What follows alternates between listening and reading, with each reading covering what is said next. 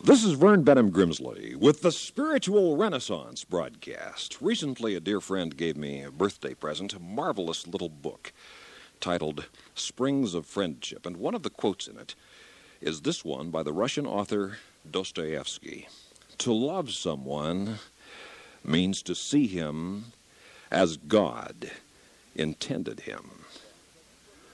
But what about you yourself? Can you look in the mirror and see yourself, you as God intended you. Why are you alive? What is your purpose? What is it that God has intended for you and the living of your days upon this earth? Declared the Master of Masters, I have come that you might have life and have it more abundantly. And again he said, I have come that my joy might be in you and your joy might be complete. Each one of the Beatitudes in the New Testament of the Scriptures begins with the word blessed, and that word is translated from the King James English to mean happy.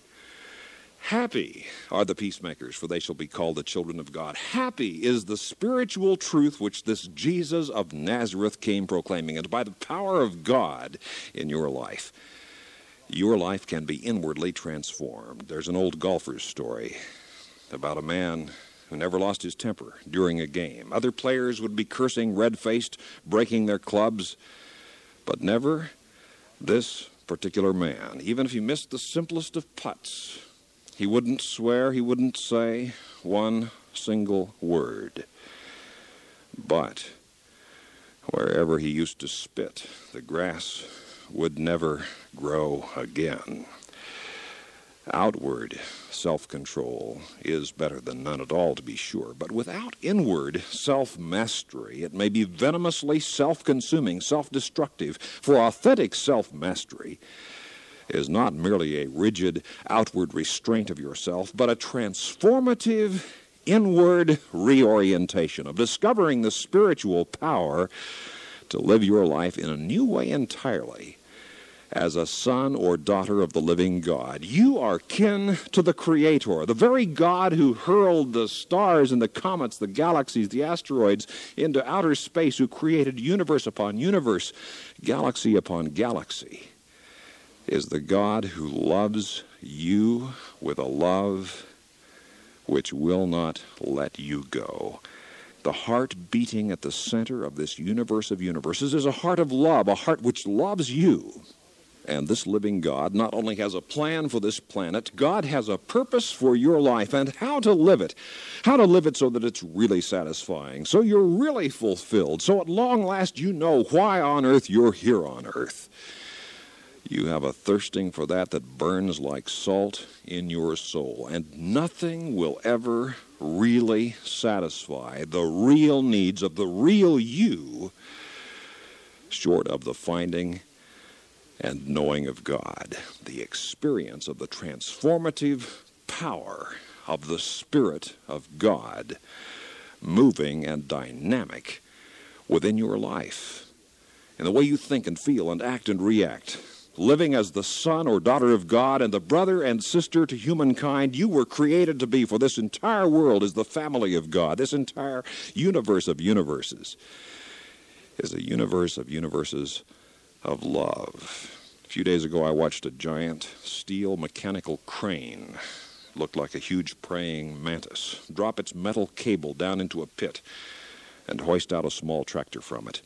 But the cable had to descend into the pit before it could pull the tractor out.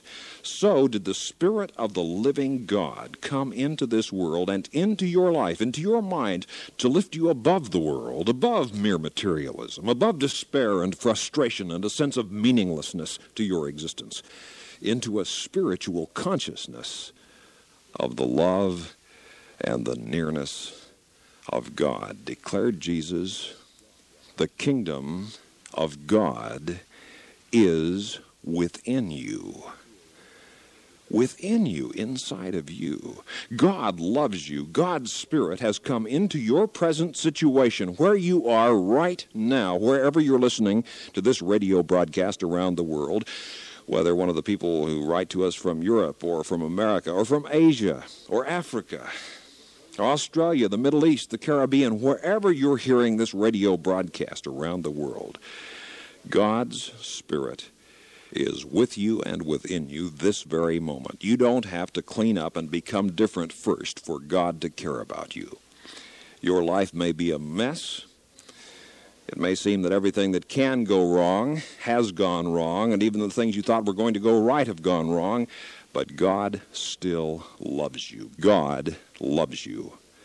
You are a son or daughter of God, and God, this very moment, will lift you above your present predicaments and give you a higher perspective upon your life, a new sense of meaning and zest and motivation in the living of your life. Living as you were really born and created to live, living by faith and in joy as a son or daughter of God. Perhaps great sorrow has come into your life. Strangely, curiously, the joy of the Spirit can transcend sorrow, even in the midst of the death of loved ones and tragedy in your family, or even of a global scale.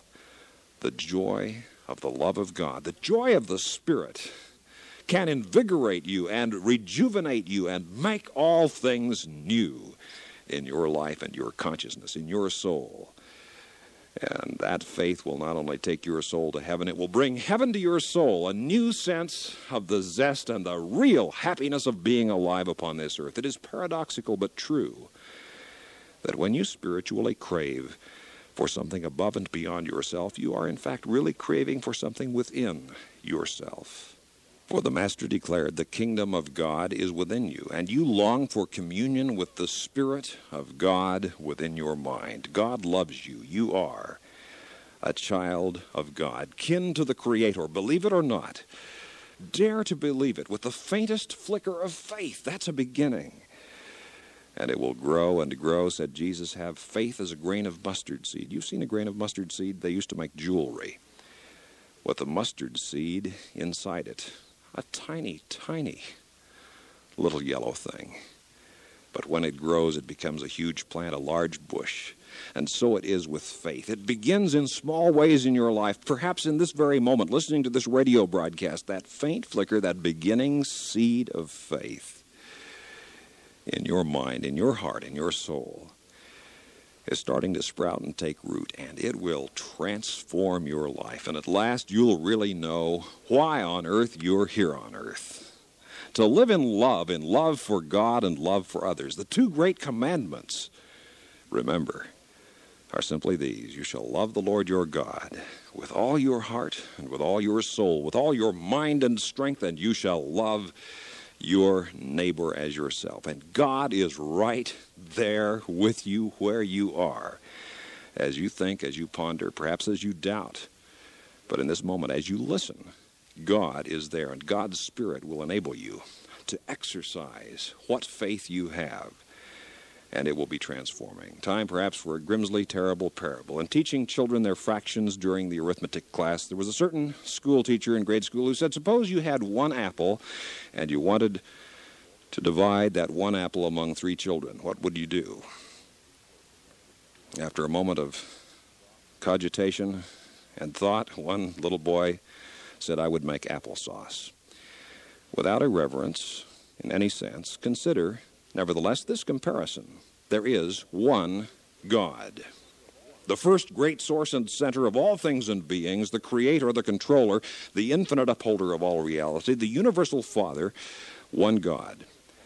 But this one God has billions and billions and billions of sons and daughters.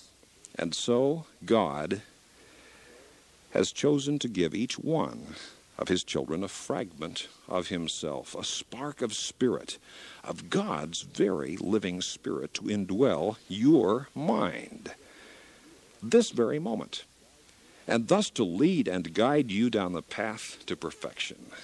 For the kingdom of God is within you. You can have help in your decision making, in your planning, in your prognosticating, thinking about the future. What do you want to do? What are you going to do with the rest of your life? Regardless of how young or how old you may be, what are you going to do not only with the rest of your life, you may not know what you're going to do with the next five minutes. And some people are concerned about where they're going to spend eternity, don't know how to spend a rainy Saturday afternoon. What are you going to do with the rest of your life?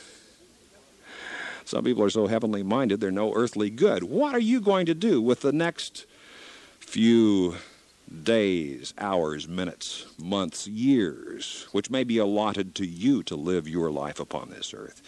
The living God, your Father and your friend, has a will for you, a plan and a purpose for you if you will seek it. And if you seek, you will find. So the Master, seek and you will find, knock and the door will be opened, ask and you will receive. You live in the continual presence of God because the continual presence of God lives within you. God is closer than a band aid, nearer than a suntan. God is within you as certainly as blood and bone and sinew. Just as in the cartoon I once saw, it showed a man searching for his spectacles which were perched upon his nose. So it is that you seek for the very God whose spirit indwells your mortal mind this very moment. In longing for the love of God, you run with a battering ram toward an open door because that door is already open. God already loves you. The love of God is openly available to you this very moment. If only you will have the faith to believe it, to accept it to know that it's real, to discover the reality of it, because it's not just a theory anymore, it's something you have experienced in your soul, in your life. This faith is not just hypothesis. It is something which you can know, and you can know that you know it. Some things are only acquired by experience. So it is, for instance, with prayer. When it comes to praying, learning is doing, and doing is learning. That's how you learn it. By the process of praying, you learn to pray. By the act of trying to pray, you find the way to pray, not by theories, but by your own experience of talking with God. And it becomes real to you. A great cook becomes a great cook, not just by reading a great cookbook, but by cooking, by doing it by participating in it, by experiencing it. So with prayer, you learn to pray by praying, and you find the goodness of God, as it is written taste and see. Taste and see that God is good. God loves you in this moment and has a wonderful will for your life and instructions, step by step things God wants you to do, guidance for you. People understand when military troops out in the field need a walkie talkie to get orders from their commanders. We understand when a football quarterback calls timeout to talk to the coach or when a baseball manager gives signals from out by the dugout. So, what is so strange about it for sons and daughters of God to receive guidance from their Heavenly Father? God has that for you. If you will seek, you will find. And if this is the first time you've ever dared have faith in that, have faith in it beginning this moment. And all things, all things will begin to be transformed for you.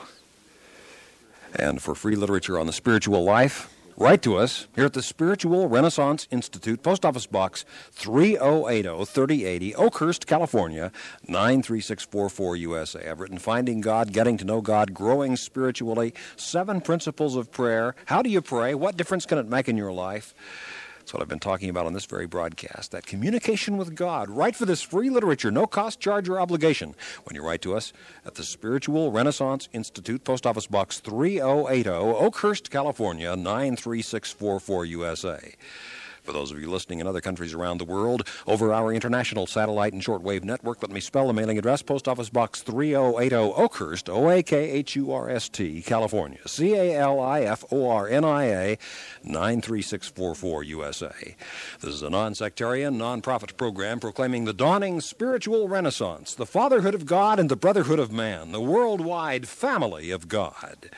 And so for now, this is Vern Bennom Grimsley saying, May God's will be done by you. Good day.